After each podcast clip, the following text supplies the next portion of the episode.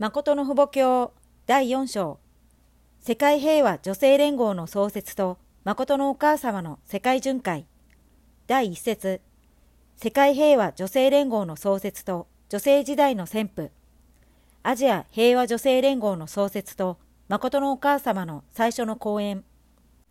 アジア平和女性連合の創設大会が1991年9月17日。7000人以上の日本の女性代表が参加する中東京ベイ NHK ホールにおいて開催された。誠のお母様はこの日アジアと世界を救う誠の愛運動というテーマで初めて講演をされた。またアジア平和女性連合の韓国支部創設大会が1991年10月31日女性指導者2000人以上が参加する中ソウルのリトルエンジェルス芸術会館において開催された。この日の大会を通して韓国の女性たちと日本の女性たちが一つになり、アジアと世界の平和を実現する先頭に立つことを決意した。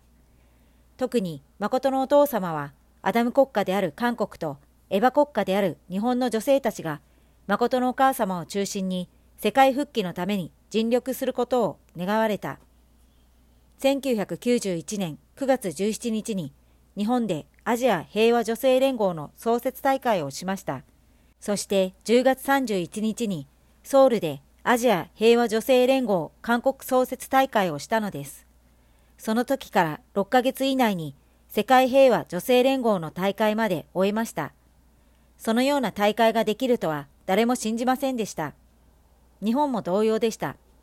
日本はアジア平和女性連合を中心として5年も準備して大会を行いました。そうして10月20日にオリンピック公園フェンシング競技場で全国大会を開催したのですが、その短い期間に1万人を大会に参加させることができるのかと言いました。ところが20日間でたやすく1万5千人を満たしたのです。そしてその時から4ヶ月を経て挙行された世界平和女性連合創設大会に16万人が参加しました。お母様がこのように講演することによって、お父様の横に立つようになったのです。天の国に入っていくときには、二人で一緒に入っていかなければなりません。そして子女たちがその後ろについて入っていかなければなりません。それを手引きしてあげなければなりません。解放してあげなければならないのです。今までの桃源復帰過程に女性の班がたくさんあります。韓国の女性たちと日本の女性たちを連結させて戻ってくることのできる時になったので、アジア平和女性連合を通して日本の女性たちと韓国の女性たちが一つになりました。国家を超え、お母様を中心としてアベル・カインの基準を3回で立てたのです。1992年4月10日、ソウルで開かれた世界平和女性連合創設大会にも日本から5000人以上が来て参加しました。こうして韓国が姉の立場になりました。復帰された姉を中心として一つになることによって国家的にカイン・アベルの立場で一つになるのです。日本がカインの位置で一つになることによって二つの国の女性が統一権を持ったお母様を中心として母になれる代表的基準に立ったのでアジア平和女性連合を中心として世界平和女性連合の創設が可能だったのです。これを宣布することによって天に帰るにあたって今まで後ろからついてきたエヴァがお父様の横に立つようになり父母権が建てられたのです。1991年9月アラスカにいる時のことです。日本がエヴァ国家なので日本の女性たちを救護し韓国の女性たちと一つになることができる準備をしなければならないのですが、道がありませんでした。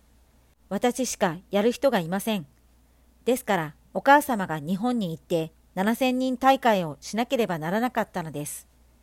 その話を最初に聞いたときは、晴天の霹靂のように思ったでしょう。日本の国家指導者の夫人まで出てきて座っているのに、その前に行って演説しなければならないというのは、普通のことではありません。しかし、それを断行したのです。それを連結させて韓国に戻ってきて、アジア平和女性連合から始めて、世界平和女性連合の大会まで行ったのです。韓国が主体国なので、アジア平和女性国家ではなく、世界平和女性国家にならなければなりません。世界的な時が来れば、お母様は大衆の前でお父様の代わりに講演しなければならないので、日本語を勉強しなさいと言いました。日本に行ってエヴァ国家を和合させようとすれば、韓国語ではできません。日本で生まれたわけでもなく、日本語の勉強を始めてからいくらも経っていないお母様が流暢な日本語を語れば、日本がぺちゃんこになるのです。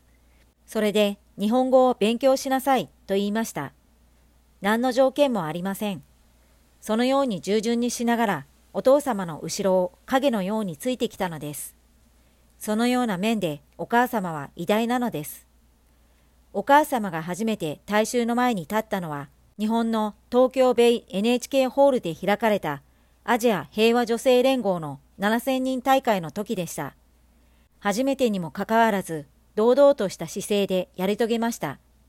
なぜそのようにできたのでしょうか。お父様について行って国際会議に何度も参加し、大勢の有名人士たちから注目される立場にいたのです。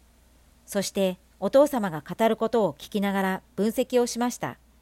そこで大衆が感化されるよう抑揚をつけながら演説をすると、大衆は真摯に聞くのです。すらすらと素直に説かれていく内容を聞いて感化されるのです。お母様が初めて壇上に立ったのは日本で開かれたアジア平和女性連合創設大会の時でした。その時、7000人の聴衆が集まりました。その人たちはすべて上流層の人たちです。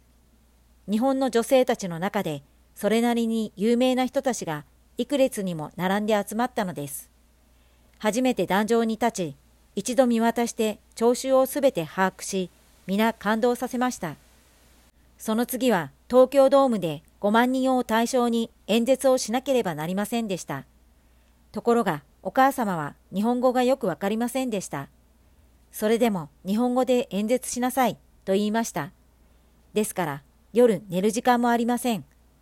15日しか残っていなかったのです。日本の聴衆の前に出て行って、母としての権威を立てなければならないというのです。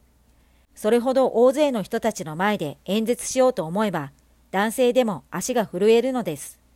それなのに、女性が5万人の聴衆の前で演説するというのは簡単なことではありません。それだけお母様も深刻だったでしょう。しかし、東京ドームの5万人大会は大成功でした。お母様が日本で大会を成功裏に行ったので、その次からは40カ国を巡回しました。今は英語で超試験のアメリカで勝敗を消したいという思いを持っているでしょう。英語だけでなく、どんな言葉でも全て話すことができます。ですから今からはスペイン語で語りなさいと言ったり、何々の言葉で語りなさいと言ったりしても40日以内に可能なのです。そのような自信を持っています。何であっても努力する人にはかないません。日本の女性たちを韓国の女性たちと一つに結び、お母様と一つになるようにしなければなりません。それが復帰です。お父様は男性として長男と次男を復帰し、それと同時にお母様は女性を中心に長女と次女を復帰しなければならないのです。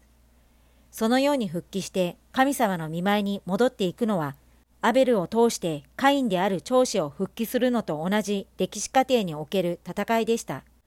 お父様としてはもうすべて終わりました。長子権が復帰されたというのです。アメリカとソ連を中心として長子権復帰が成し遂げられたので、次はお母様が復帰すべき立場です。それで代表的な国家である日本と韓国の女性を結んであげるのです。結局お父様はメシアとして大勝利をした基盤の上でエヴァの勝利基盤を作ってあげるのです。これから女性時代が来ます。女性時代が来るので婦人たちを動員しなさいと言ったのです。アダム国家の前にエヴァ国家として選ばれた国が日本なので日本から始めるのです。お母様が日本のすべての女性たちを一つにまとめなければなりません。外的女性と内的女性を完全にまとめなければならないのです。それで私が日本の女性たちをチェジュ島の修練所に呼んで、これまで不完全だったものをすべて支持して、日本の一つの県に100人ずつ女性を配置しました。日本は島国であるがゆえに、島から上がってこなければならないので、韓国の島を通して陸地に上がってくるようにするのです。そのようにしようとすれば、お母様が橋を架けなければなりません。お母様が橋を架け、統一教会の女性たちが日本の女性たちを受け入れるようにしなければなりません。そのようにしなければ大変な騒動になります。受け入れようとすれば収容体制を整えなければなりません。収容体制を整えれば整えるほど日本の女性と韓国の女性が早く一つになるのです。今日の訓読はこれで終わります。このゴディブルは皆様のご協力によって成り立っています。詳細はゴディブル .org をご覧ください。